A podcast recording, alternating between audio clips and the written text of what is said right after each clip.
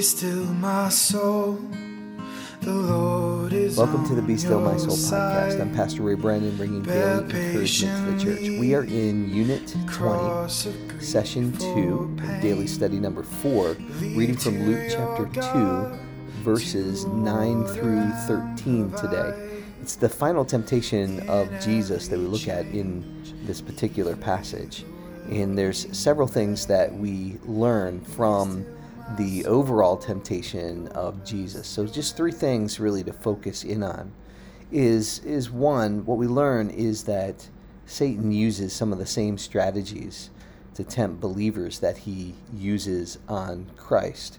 What he does is he tempts them uh, to distrust God's love, to doubt God's plan, and then to presume on his, his goodness. And in all of this, he will he will use Scripture to do so. I think that's an important part to remember of this temptation. Uh, that Satan himself quotes from the Psalms uh, when he tells Jesus to throw himself down, cast himself down from the pinnacle of the temple, that he's actually using Scripture, he's twisting Scripture. Um, this is uh, especially challenging uh, to me as a pastor in understanding and knowing how I'm handling God's Word. Um, and knowing that I'm handling God's Word and I, as a human being, am subject to my own desires, as well as to the influence of the temptation uh, of evil. And, and, and so looking at the scriptures and knowing that I need to be handling them well because Satan uses the Word of God, he twists it uh, to accomplish his own end. So, even more so as a pastor and, and for you as followers of Jesus, we need to know the scriptures and study the scriptures because Satan is going to tempt us to, uh, to distrust God's love using, uh, using the Word of God itself, to, to doubt God's plan and presume that um, on God, that God's going to do something different than what He has actually said. Um, and this is a strategy that is no different than, than what Satan did in the garden um, when he said, "Has God not said?" And you know, he he went on to um, to twist the the words of God.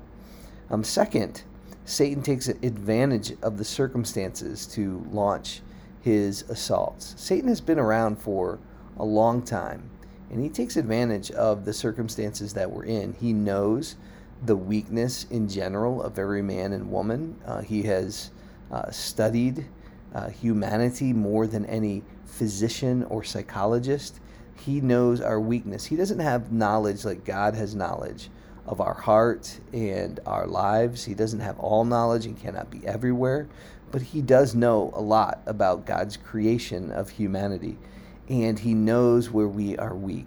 And he will take advantage of the circumstances that we're in to launch our assault. So we need to be uh, alert. Um, what are the kinds of circumstances that you find yourself in where you are tempted to evil? Are they um, when you are hungry and tired? Um, are you tempted in particular ways to strong emotion um, or no emotion? Um, what are the ways that you are tempted, and what are the circumstances that you find yourself uh, failing or falling into to, into those temptations? And Christian, you should guard yourself in, in these ways. Um, finally, um, what we see here in the temptation of Jesus, that along with with watchfulness and prayer, what Jesus was already doing in the the wilderness, we see that Jesus used Scripture, that that was the essential weapon of the believer to defeat temptation. And to do that requires both knowledge and a commitment to obey it. So it's not enough just to know God's word, um, but it is a commitment to obey God's word. It's both. Uh, Satan had certain knowledge of Scripture, and that was twisted, and we could be tempted to do the very same, to take God's word and make it say something that is convenient for what we want and what we desire, um, to conform God's word to um, our our own likings and our own outcomes. But when we know the scripture and have a commitment to obey it, um, we are sure that then scripture is is straight. Um, it, it accomplishes what it uh, is called to do in our lives, and we are recalling the scripture um, as a weapon that we use to defeat temptation in our lives, uh, so that, uh, that that scripture can either be this bent arrow to our own desires, um, or it can be a straight arrow that runs quickly to defeat the enemy of temptation in our lives. So, to, so we understand from what we've read the, the past couple of days that to be successful uh, against the struggle of, of temptations, that we have to follow the pattern that Jesus followed. One, we have to trust God's love. God loves you. And we have to submit to his plan. Not our plan, but to his plan. And then we have to resume, re- refuse to presume on the promises of God and his grace. By doing so, we will successfully resist the devil.